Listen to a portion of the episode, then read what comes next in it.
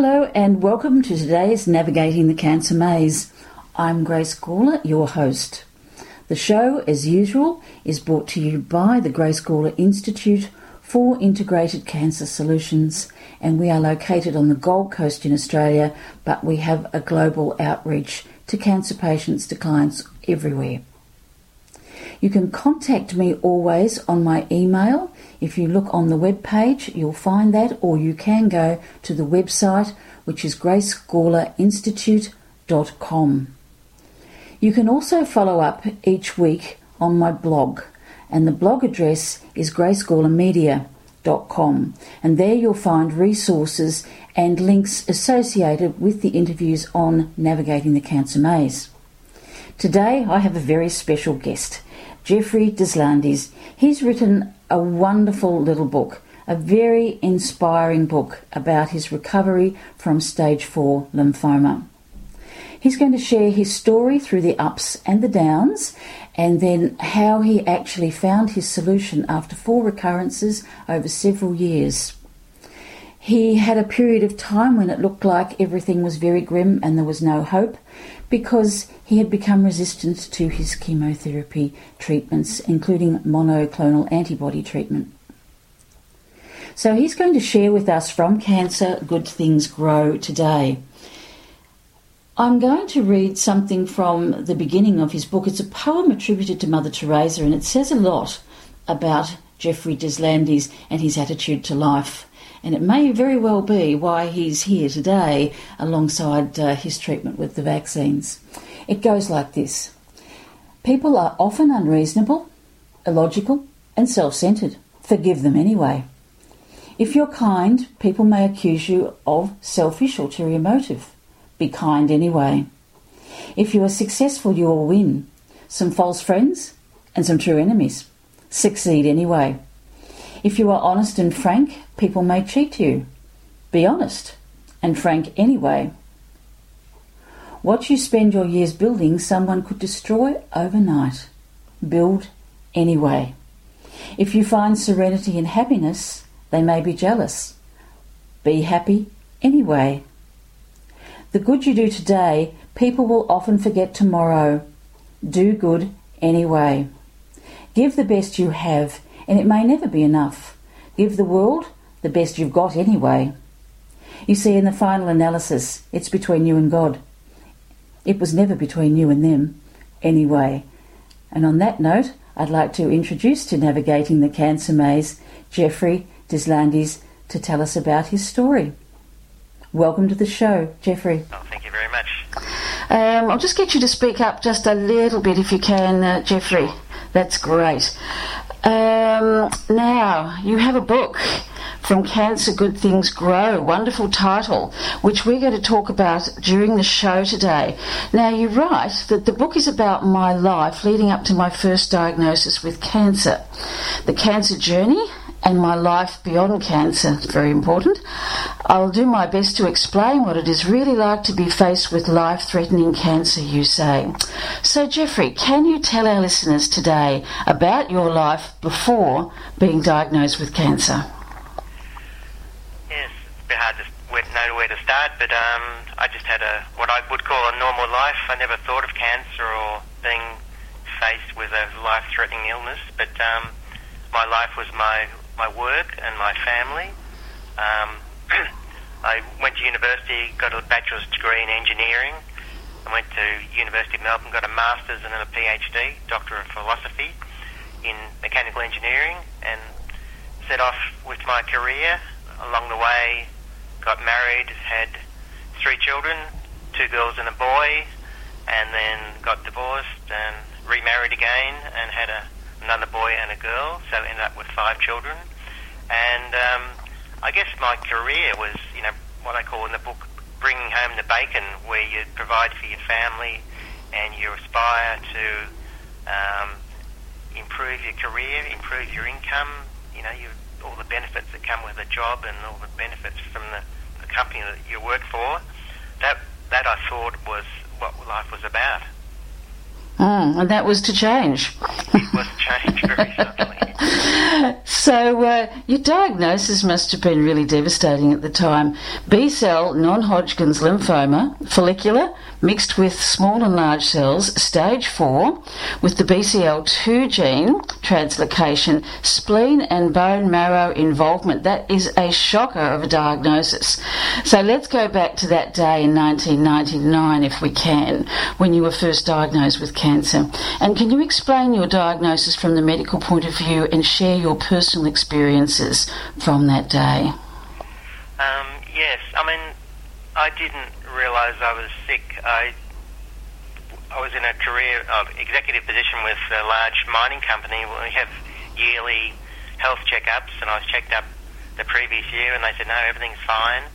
And then a few months later, I started to feel a little bit tired at night, especially at night time, and a little bit bloated after meals, but a bit of back pain. But I had no idea that it was a disease growing in me, and then. Um, at one stage got very tired and, a pain under the chest.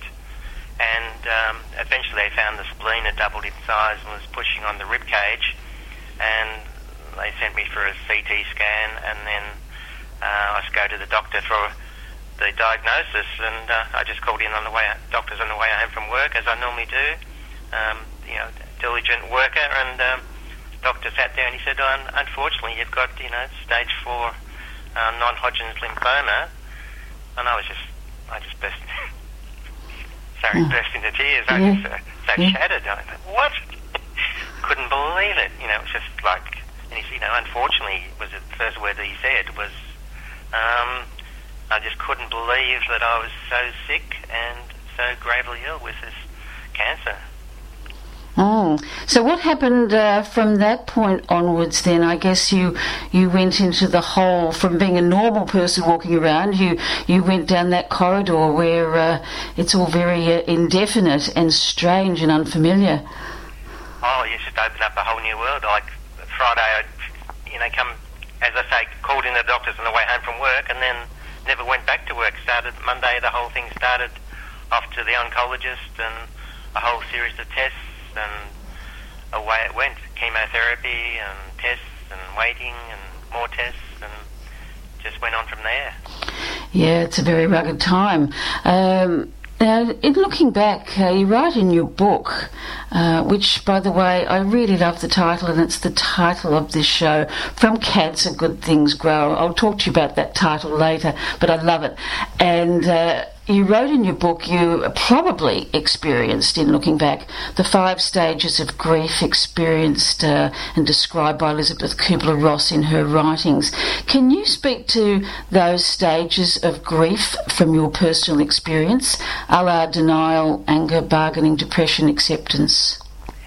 Yeah, I guess my first um, feeling was denial. Denial. I didn't believe that I was could have had life-threatening cancer. You know, what they told me about the non-Hodgkin's lymphoma was it would probably respond to treatment, but they couldn't cure it, and I certainly, you know, may certainly die. So I couldn't believe that that was me. So it took some time for me to accept that, yes, I did have cancer. I also felt it was like anger. I felt it was very unfair that someone like me should get cancer. I had, you know, family, five children, I had um, great career. I was a what I call a kind person, helped other people. I wasn't overweight. I didn't smoke. I hardly drank. I was fit and healthy. Ate the you know ate the right food. Mm-hmm. So it seemed very unfair that someone like me should be chosen. Wouldn't mind a dollar for every time I've heard that. yeah, it doesn't seem to be a, actually just a comment. It seems to be an unfairness of, about cancer. It seems to my observation, and people say, you know, people don't always agree with me, but my observation is is that nice people get cancer. Seems to be people who help others and take on maybe other people's problems, but people who have got everything to live for, or you know, are generally nice people, seem to be sometimes struck by the cancer. That's just an observation. Yeah, yeah. A few have made that observation too. Yeah, and then probably the next uh, feeling I felt was depression. I felt very depressed that uh, my life was going to be, or could be over, and that everything I'd strived in life to be, like, uh, you know, whatever your, your career aspirations or your retirement, travelling, you know, seeing children grow up, that that all might be ended. So I felt very depressed that you know that that may not happen. And, um, and then probably the last one would be acceptance. Uh, you know, accepted that yes, the cancer is here, and um, we're going to hit it on the head, and let's go and uh, fight this thing, and don't just sit back and accept it as you know fait accompli, but attack it and get on with it. Did you do the bargaining stage as well? You know, uh, Kubler Ross talks about that, where you know you sort of try to make a deal with God. If only I do this, this might happen. Yeah, I guess I did quietly. Yeah, I haven't sort of, yeah, it's sort of a personal thing, but yeah, I probably did that. Yes. Mm. So, uh, what did you do, you think, that uh, allowed you to be more accepting at the diagnosis time? Is there anything in particular that, you know, came forward? Not that I put a finger on, no. Um, no. It was just an internal process, so, um, I guess, for you then, looking at how one accepts, because there's a lot of negatives, and then suddenly you've just got to get on with it. Yeah. I guess I'm an engineer by training, and you know, the sort of, I guess, in the end, it came down to well, we've got to go through the mechanical steps of having the, you know, treatment for the cancer, and just go through that step by step, and just go through it mechanically. That, that's actually a very good point, uh, and I, I, hadn't thought of it that way, but it's now very obvious to me. Uh, because if you can have a structured life and you can then sort of uh, fall off the perch a little bit with, with a diagnosis or bad news, you can pick yourself up again if you're a person who can structure things. And I think that's something quite significant you've uh, you've just said there. Um, so, Jeffrey, knowing what you know now after cancer, and in line with the five stages you've just talked about, you're a really optimistic person, as I've got to know you recently uh, in our conversations. How do you equate the concept of positive thinking with being real about cancer and, and dealing with what is rather than putting sort of a, a false positive thinking on it? I mean, we all like to think positive, positively and be optimistic. Um, but there's a realness about what you've written and what you say. Yes, I think it's very important to have positive thinking. I, I think I write. I feel myself. I'm a stubborn person. I, I'm not going to let this person, this cancer, you know, get the better of me. But other people have described it better. Determined is probably a better, a better way of putting it. But um, I think it's um, important to say, well, okay, I've got cancer. I'm going to get on with it. Get it, get it treated and not not let it rule my life. And um, as I say in the book, you know, cancer, we're a person with you know something like hundred trillion cells, and maybe only a handful of those cells have cancer. Yet we let ourselves call you know a cancer victim or cancer patient, or we let that let those cancer cells dominate us. We're we're 99.9% normal cells, so we've got a tendency to let a small number of cancer cells dominate us as a person. Mm, mm. That, that's uh, also very true and a good point. I know uh, sometimes when people come into uh, my clinic to see me, I'll ask them what's right with them. And they look at me as if I have two heads. well, I'm here to know what's wrong with me and for you to help me. And uh, I think that reframe of looking at what is right with you rather than focusing on the what is wrong, very helpful. I've heard that from a number of survivors. So there's probably key tip number uh, number two. Um, okay, now you underwent several medical treatments from that diagnosis in 1999 through to 2006. Um, can you tell us what the treatments were and walk us through the journey of that time and, of course, four, four recurrences? Yes, it was quite a journey. Um, 1999, when I was first diagnosed, uh, we did the normal chemotherapy, which is um, um cyclophosphamide. It's called CHOP or CVP actually, but cyclophosphamide, vincristine, epirubicin, and prednisolone. That's the standard treatment for um, lymphoma in those days. And um, there was a new drug coming along called Mabthera, or in the US they call it rituximab. That wasn't available in Australia at that time, so we went, proceeded without that. Uh-huh. So we had the CVP treatment. Uh, that extended over about three to four months and it was quite aggressive. I lost my hair. Not that that's a big deal, but um, you know, it was quite debilitating the treatment, and um, I didn't didn't know whether the treatment would work. So we had you know, obviously tests through throughout the period, and at the end of the, of the eight treatments, um, the cancer had shrunk pretty much, pretty pretty much gone, and the, the scans they did was showing that, that it wasn't active. So I was declared to be, you know, not exactly in remission, but the treatment had worked, and um, we'll see how things went from there. But I, I was told before I started treatment that the cancer was incurable, and my doctor told me as long as the sun shines in the sky each day, my cancer would come back. He didn't know when it when it would come back, but he said it, it will come back. So he left me under no illusions that the cancer would return, which was a bit of a shock to know that they could the cancer would respond to treatment, but it would not disappear.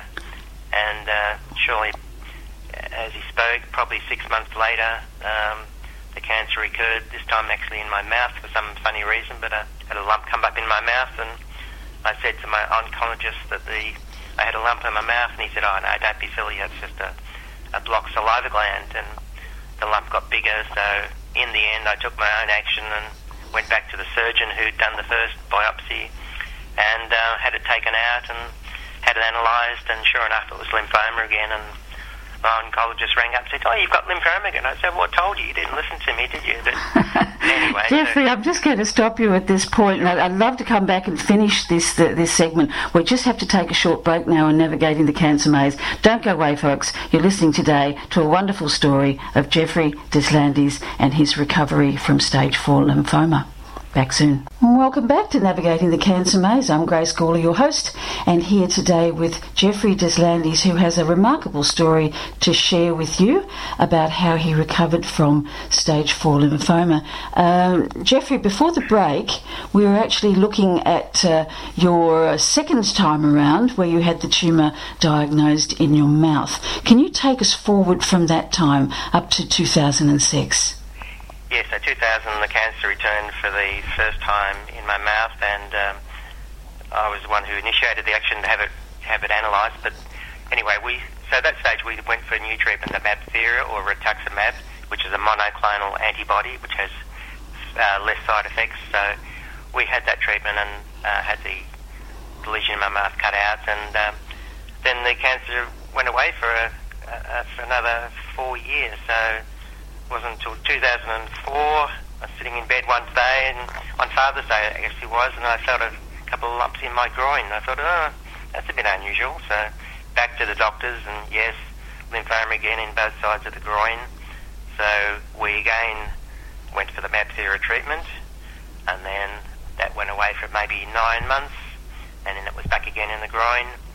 So this time the doctor said we will have to go for more chemotherapy so we had a new type of cream. Uh, when you have chemotherapy, they don't give you the same one again because your body gets used to it, so they give you a different one. So we had fludarabine, cyclophosphamide, and Mabthera together, and um, that lasted for about another six months. And then 2006, it was back for the fourth time.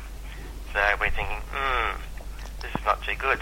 Um, it's been becoming resistant to chemotherapy as they had predicted, and the recurrences becoming more uh, more frequent. Mm. How did you deal with the fact of this recurrence after recurrence? And it's really tough. Maybe second time round it's easier to deal with, but when it starts to be number three and number four, um, have you identified anything within yourself that, that gave you hope to keep pushing on through that? I was becoming despondent because it was following the normal um, expected um, pattern of becoming res- resistant to chemotherapy and more frequent. But um, yeah, I guess I'm pretty stubborn. I guess as a, as a person.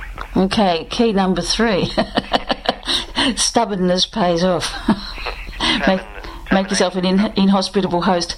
Sorry. Determination may be a, a better word, isn't it? yes, yes, possibly a better word, because uh, it brings about commitment to, to the to the goal. Um, so now we're up to your relapse, uh, 2006. You opted for a new type of treatment. How did you learn about this treatment? Because this is very early days uh, um, in the vaccine department. Uh, can you walk us also through the steps that were involved? And if you can go into a bit of detail there, it may be very helpful for listeners today. Mm. 2006, after the fourth relapse, they were suggesting a stem cell transplant using my own stem cells. But for some in re- some internal reason, I wasn't comfortable with that, and I had become aware of some experimental work being done in Brisbane where they grow your own vaccine from your cancer cells. So they take out the sample of the cancer and some special blood cells called dendritic cells and produce your own body's individual vaccine to the cancer. And to me, that made a lot of sense because uh, probably as an engineer, but it seems it's using your immune system to fight the cancer and to remove it. And it seemed to make so much sense to me. I was aware of this because I was a member of a group called Lymphoma Australia, a lymphoma support group based in Brisbane. Mm-hmm. And I was aware of some work being done at the, I think it was the Queensland Institute of Medical Research, and the technology was being researched there. So I, um, I was aware of it through that. So I said to my doctor in Melbourne, I was not having a stem cell transplant, and I was going to Brisbane to have a vaccine made, and um, that would be what I was doing. And he crossed his arms and probably swore under his breath, and wasn't very impressed that I'd made a decision against his uh, learned um, sort of technology, uh, you know, learned um, acceptance. Yeah. So. Yeah, and there is another key. Be prepared to look outside the box. Yeah. Uh, for treatments that may not be commonly known, but also scientifically valid. Yes. Well, I mean, this, the guy who was making the vaccine, he's a hematologist with a PhD. He's no, he's not, he's not a quack. He's very, you know, very intelligent, smart man doing some special research. So it just something inside me said, no, this is what I want to do. I'm not having the stem cell transplant. I'm having my own vaccine, and that's what I was going to do. And then I was determined that that was going to work. So I went up to Brisbane. They did an operation to remove a lymph node from the groin. You need a lymph node 15 millimetres or larger. Mm-hmm. And they then extract some special blood cells called dendritic cells. Dendritic means tree-like for some reason, but dendritic cells are a component of your blood which are very important in your immune system. And they put you on the apheresis machine, uh, which is like a centrifuge, spin out these dendritic cells, and then they mix the dendritic cells basically with the tumour in a test tube and it, it gets your own body's antibody to your cancer, and then they multiply that using cell culture to produce a vaccine. So it's your own individual body's antibody to your specific cancer. So it's absolutely, you know, it's called an idiotype vaccine, so it's targeted to your, every little intricacy, intricacy of your cancer is contained in your vaccine. So it's, you know, fascinating stuff. And how often uh, did you have to have the vaccine, and and when uh, along that pathway of the vaccine did uh, your doctor start to see a response?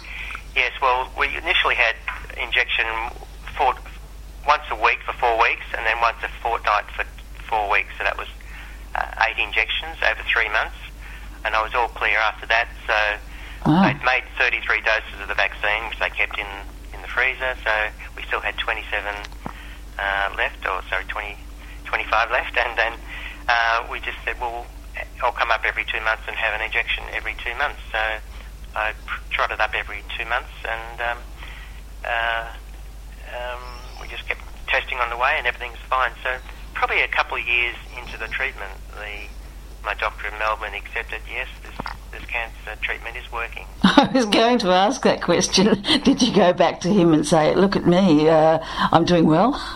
Um, yes, actually, at one stage when I was there, he said, "Oh, look, I'm, I'm sorry, the cancer's relapsed." I said, "I said no, it hasn't." He said, "Yes, it has." And he, we so I agreed to have a CT scan and other tests, and and in the end, he said, "Well, you're right, the number's wrong." So he's given up now. So I have an arrangement. If the cancer comes back, I tell him first. But um, he was adamant that the cancer would come back. So, but um, I was right. So that was a, that was a couple of years into the vaccine.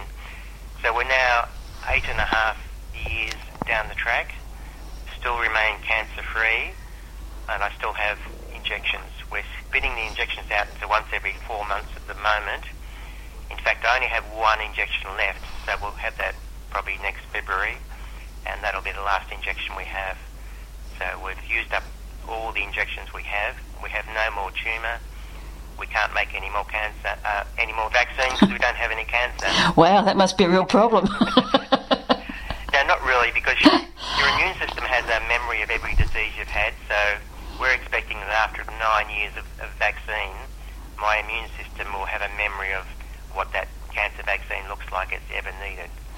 So you must have been uh, one of the very early patients here in Australia having this. Are you aware of any other patients who have gone through this process? Did you meet other patients along no, the way? No, I haven't met other patients. I'm aware that this particular doctor has had some very good successes with both lymphoma and also melanoma, but I haven't met those patients because of you know privacy considerations. No, no patient uh, waiting room chats then. No, no. I, I guess you were straight in and straight out once you just get your vaccine. Yeah. Oh, it's only a five minute procedure. All you do is walk in and they just put your injection into your leg in a few spots and you walk out. So there's no side, you know, no pain, no side effects. No, that's it. That's what I haven't probably mentioned. But the vaccine has no side effects, so you don't have any any whatsoever negative you know, side effects from the treatment. It's just an injection into your leg. Well, and after what you had been through with all of your treatments, you really must have thought this was in the realm of the miraculous. yes, yes. Because they're very, very rugged uh, treatments, some of those ones you mentioned earlier. Yes. And as I say, I've had probably the cancer five times in the first seven years, and then since I've started the, tr- the vaccine, which is now approaching nine years, I've been cancer free. So it's a remarkable turnaround from where I was sitting back in 2006. Unbelievable. Uh, I'm going to ask you this next question. We will run over into another break, and of course, we can continue. But so often with cancer recovery, and particularly it seems with remarkable recoveries, there's often a person who comes into your life from out of left field. And um, I'd like to ask you about uh, that person. And many people also say that there's a, some kind of a spiritual experience and an awakening, if you like, that comes uh, through the cancer uh, journey.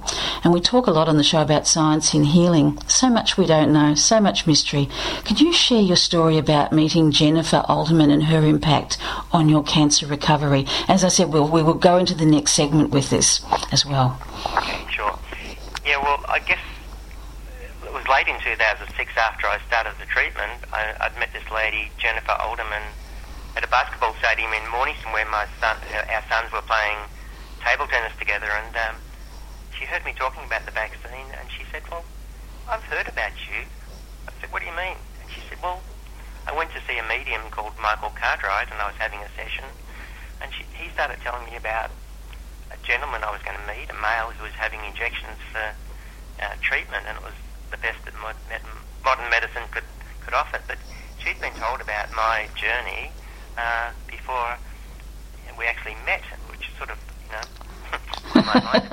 Ooh, Twilight Zone material. and uh, I guess, you know, in brief, it, it gave me confidence that, you know, that whatever you like, the universe or the spirit world or whatever you like to say, there was there's something outside what I knew, which was sort of directing me towards this treatment, and what the message was that this treatment, there is really something in this treatment, and it's like I'm like a pebble in a pond, proving the treatment for other patients, and they told me along the way that this treatment was working and would work. And that gave me a lot of confidence, I suppose, that there was something in what I was doing. Mm. Okay, we're going to take a break right at this point, Jeffrey. Uh, don't go away, folks. You'll be back to hear the rest of this story and about the wonderful book that Jeffrey has written about his life and his recovery from cancer. Back soon. Welcome back to Navigating the Cancer Maze. I'm Grace Gawler, your host, here today with Jeffrey Deslandes, who's talking about his recovery from stage 4 lymphoma. And he has written a fantastic book. I have it here sitting in front of me on the desk. It's got a great vibe about it. It's a good read. It's a, it's a simple but profound read, and I really recommend it. It's called From Cancer good things grow. And you're probably getting a little bit of the drift that this has been an experience of uh, Jeffrey's where he's really spun um, gold from straw. okay, uh, Jeffrey, the impact that the book had on you writing a story. Why did you write it? What was the um, the push that you had to get this message out? And also uh, more about the, the book itself and its impact on you actually writing it. Okay, yeah. Well, when I met Jennifer Alderman, it turned out she was what's called an intuitive massage therapist, where you go and have a massage, but she tells you amazing things about your body or about you from massaging you. So it's a bit, maybe a bit hard for readers to understand, but you're sort of having a massage, but she's, you know, the room's sort of filled with people who, who have passed on, and they're telling you, telling you things to her, and um, she's telling you stuff about what the universe is is saying to you. And what they were saying was this vaccine therapy needs to be got out there. It needs to be accepted, and there's a lot of closed doors. Doctors don't want to accept it, and we need to get the message out that vaccine therapy is working, will work, and can be used for all cancers. And it's just an amazing story. So the message they were saying to you is, to me, was need to be told about the vaccine. And they're saying the message is not getting out there. And through one session with Jennifer, she said, I want you to write, they're saying to you to write a book. And she said, the book's in three parts before cancer, the cancer journey, and life after cancer. And, but it's totally up to you. you. you. We'd like you to do it, but don't feel you have to. It's your decision. Anyway, I thought about it and I went home, and then one morning, about quarter to five, I woke up from bed, and which is unusual for me, and I went into the lounge room and I grabbed some sheets of A4 paper, about eight sheets, and I scribbled for about an hour and a half, and that was the complete outline of the book. I just scribbled, and then I just sat down and filled in that book, filled in those um, that outline, and that was how I wrote the book. It was such an easy book to write because it was laid out for me um, on this on these sheets of paper. So the process of writing the book probably only took about three months because, um, you know, people said to me, "Oh, you have to do a writing course before you write a book." I said, "No, I don't. It's, it's not. It, I don't have to make the story up. It's it's my life story. It's all there for me. So it was very easy to write because um, it was laid out for me." Mm, fantastic. Uh, you hadn't had much background in this kind of thing before. So how, how was it for you kind of hearing this information? And um, I guess you were obviously open to it. Yes, I didn't have any medical background at all, but I was surprised how quickly I, I picked that area up and uh, very familiar with it now compared to engineering. now, look, on the cover of the book, uh, as I said, love the title. Um, was the title something you came up with? Because uh, it's a beautiful reframe of such a negative thing like cancer. You know, from cancer, good things grow, and the relationship with the cells. I think it's fantastic. Yeah, it's got a hidden meaning. I, I, I came up with the title, just came to me one day, and it was I emailed it to Jennifer, and she said, "Absolutely, that's perfect." Um, yeah, it's got two meanings, I guess, from cancer. Just how, what good things come out of having cancer, what good things come out of having had cancer yourself as a person. So I'm talking about that. But it's also from cancer, the vaccine is grown. So that's the hidden title. Yeah. The hidden meaning of the title is from cancer, the good thing, the vaccine is grown. And uh, on the cover, I see that uh, it looks like you've been in a race of some kind. Uh, tell us about that. Uh, guess I took up, started to take up running. So I, that was just a 10 kilometre run in the Melbourne Marathon in 2009. I'd ran 51 minutes, so I was pretty proud of. So that was just at the Melbourne Cricket Ground after the marathon, after the 10 kilometre run. So that's just a photo that was taken.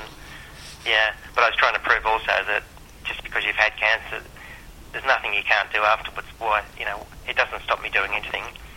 A non-event. Yeah, it's a great photo. It uh, looks like someone who's a winner. and by the way, I think just just a 10 kilometre run, I think that's quite impressive. Okay, um, I want to move on now to, uh, as you said, there's sections in the book, and uh, in the first section there's uh, one called titled uh, Relationships. I'd like to uh, revisit the several areas of relationship in your life uh, before, during, and after cancer. Um, you mention how it was uh, with your wife. We'll talk about that in a moment.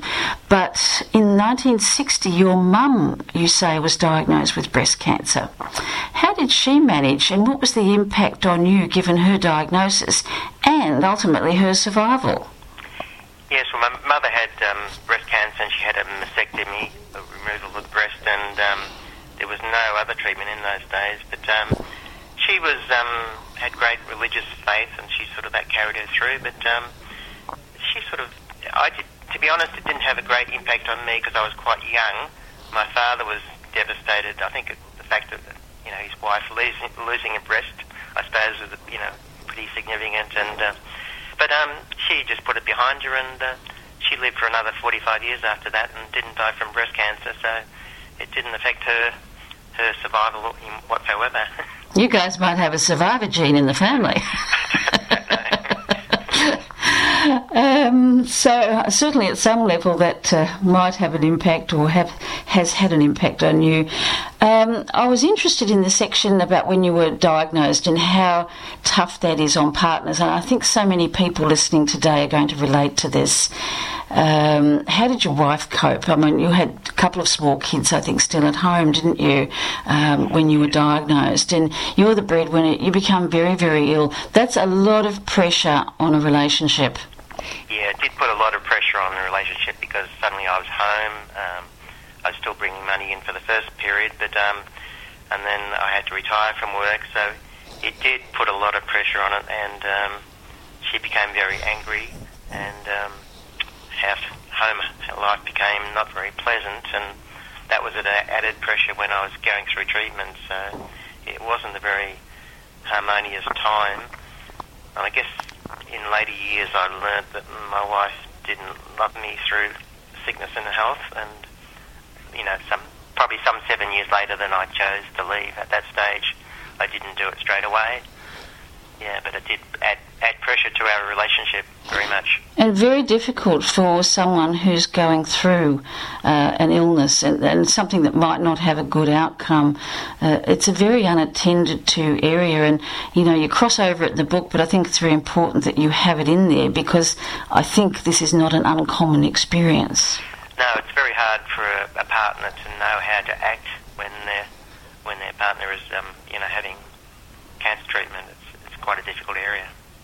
Yes, and back in those days too, it wasn't as much good news around as there seems to be uh, today. But uh, for anybody who is listening, and if you see yourself in that pattern, uh, perhaps you could get yourself uh, an appointment with a counsellor, a hospital counsellor, nurse practitioner, counsellor, because I think it's very helpful to talk about the issues that are going on at home because, you know, they really can be very stressful and impact um, healing. Um, so, what about relationships with others, uh, Jeffrey? Friends, family since your diagnosis and recovery? Do people treat you differently? Uh, they tend to, yeah. I, you know, when you say, people say, well, the first conversation is, what, what do you do? Because people expect you to work, you know, for, for, a position in the company. Is, is, that, is that who you are? I say, oh, no, look, I'm, I'm retired, I'm unemployed. Um, I say, oh, you're so lucky I said, no, I've had cancer. And they go, oh, you've had cancer. And they then look down upon you. So I say, well, there's nothing to be looked down upon. I'm never been healthy, you know, but it's just a journey I've been through. But people do treat you differently because you've had cancer and they think you're going to die. So I've tended now to not actually mention that too often. Just say I've retired or whatever. Yeah, yeah, not a great calling card. no, but I guess going through the journey, you do work out who your true friends are, those that stick through you with through thick and thin, and those that have, you know, not not bothered. So it helps you sort out those true friends in your life. Yeah, and, and some of those true friends, uh, are they people from back a long way, or are they more people that you've gathered along the way? Uh, yeah, just people I've gathered along, along the way, but, um, you know, I've worked out now who those friends are, who those friends and family are, yes. Mm. So, uh, the relationship with the oncologist uh, in Brisbane that was making the vaccines, um, kind of what do you think about him today? And uh, what are your uh, kind of survival thoughts i suppose? Because he's really uh, provided you with another chance at life. I mean that's so i know from my own personal experience having had surgeries overseas and having my own life saved um, it's pretty remarkable and the respect i think that you can generate for these people is incredible how is it for you with this guy Oh yes, I've got a very good relationship with him because he know, he's known me now for almost nine years, and um, uh, he's always very pleased to see me, and they you know continue to be continue to be amazed by my survival, and um, I guess I'm one of his star patients. Um, and I've along the way supported his foundation that he had to to fund his work, so I've donated to that and given my time and given talks and so forth. But yeah, we have a good relationship. Great. We're going to come back in a moment uh, in the last session today. We'll tell you a little bit more about the book. We'll tell you where you can uh, buy this book. What a great gift for someone at Christmas time who's been diagnosed, particularly with a blood based cancer, but I think basically any cancer. So uh, if you're looking for a good read for somebody, I'd highly recommend it. And uh, when we come back after the break, we'll talk more about where the funds are going from this book. So don't go away. We'll be back shortly on Navigating the Cancer Maze with Jeffrey Deslandes. And welcome back to our last session today on Navigating the Cancer Maze. Uh, I know you uh, will have enjoyed today listening to Jeffrey's story.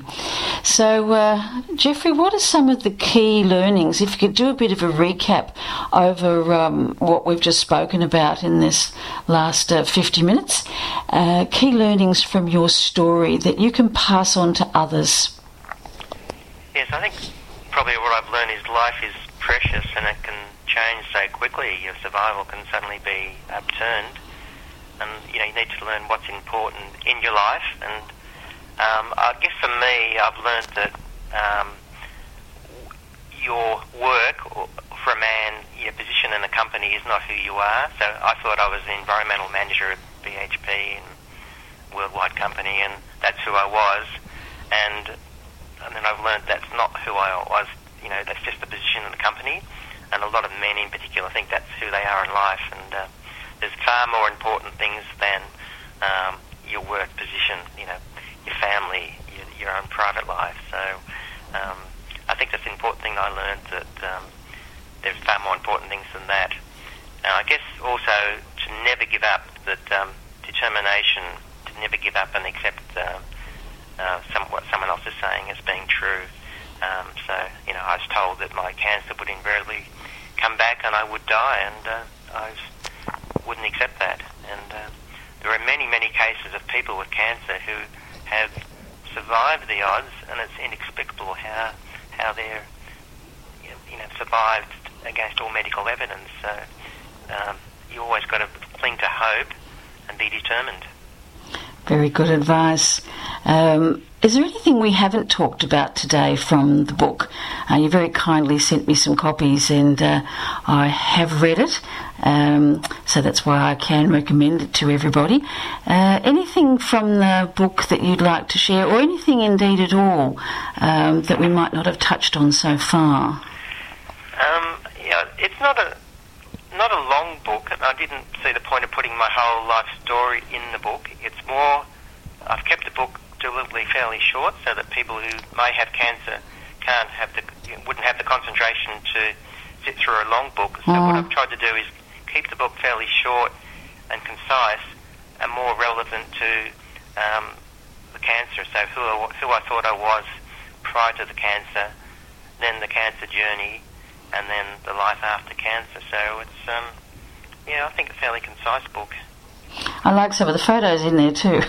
yeah, I've tried to make it real by having actual photos in there of, of my life as, as I've gone through it, and um, yeah, I guess we didn't touch on my brother who was uh, 26 when he died from a brain tumour, so that was sort of another member of the Deslandes family family afflicted by cancer, but poor David died when he was 26 from a brain tumour. So that was probably pretty devastating to myself and to my parents at that stage. Uh, so that was something that we I haven't we haven't talked about before. Yeah. Yeah, and I remember that from the book. Um, that must have been quite a, a, a, devastating impact. Yes, because I was 21 or 22 at the time. I, I thought then, well, perhaps that I would have a brain tumour as well. You know, it had a big effect on me and probably still does. But um, that's pretty. You know, there's a lot of people who lose a, a child through cancer or other means, so it's not not that unusual, but something you have to deal with. Mm, it's it's not unusual for people to have lots of relatives, uh, close and otherwise, in families these days, who uh, have cancer. Mm. So your situation is very relatable, um, I'm sure, with many of our listeners. Um, getting along to where can people buy the book, and um, how is it uh, how is it available? It's an e-book and a soft cover, isn't it? Yes, you can. It's um, it's, I think something like fifteen thousand bookstores online selling the book, but the main the publisher is Balboa Press, so based in the US. So that's probably a good place. So just Google from cancer, good things grow.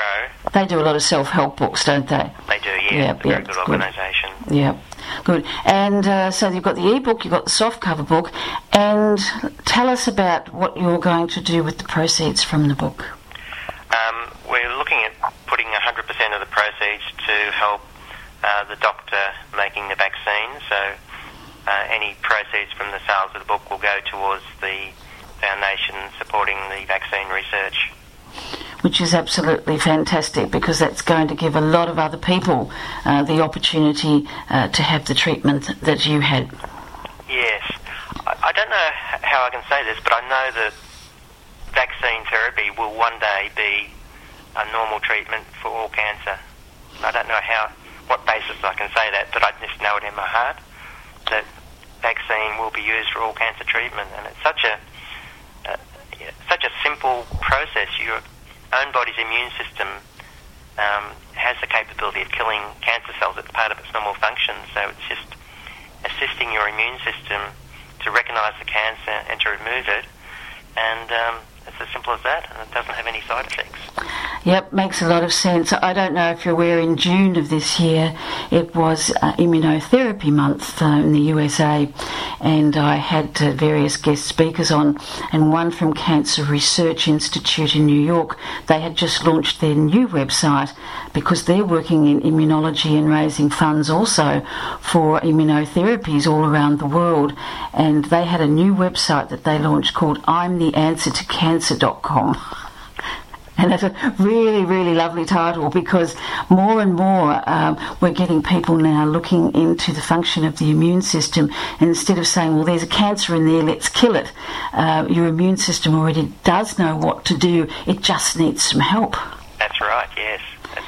yeah, so it's very, very exciting. Um, what other things do you do in your life, Jeffrey? You've mentioned you like to do a bit of running. What are your other hobbies?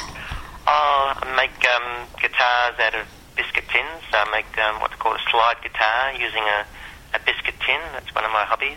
Wow, that's different. yeah, it plays sort of, but it's a slide guitar. They use a glass slide to sort of wobble the notes and has, a, has a particular um, sound.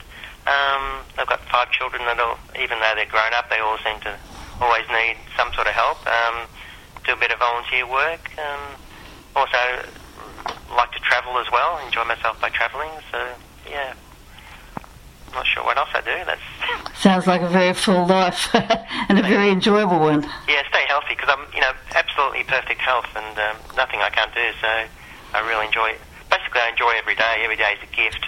So I just love every day. It's just get up in the sunshine and travel and yeah. Great. It's a wonderful story. And uh, Jeffrey, going back to my introduction in your book, From Cancer Good Things Grow, you write the book is about your life leading up to your first diagnosis, the cancer journey, and your life beyond cancer. And certainly today you have done your very best to explain what it's really like to be faced with life threatening cancer and to come through that experience and uh, survive, and not only survive, but thrive. Thank you so much for being available today to talk with us on navigating the cancer maze. Oh, thank you. It's been an absolute pleasure. And folks, buy the book. It'll help a lot of people. I'll see you next week or at least we will meet on the airwaves and navigating the cancer maze. Have a wonderful weekend, folks, and I look forward to our next encounter on Voice America Health and Wellness Channel. Bye for now.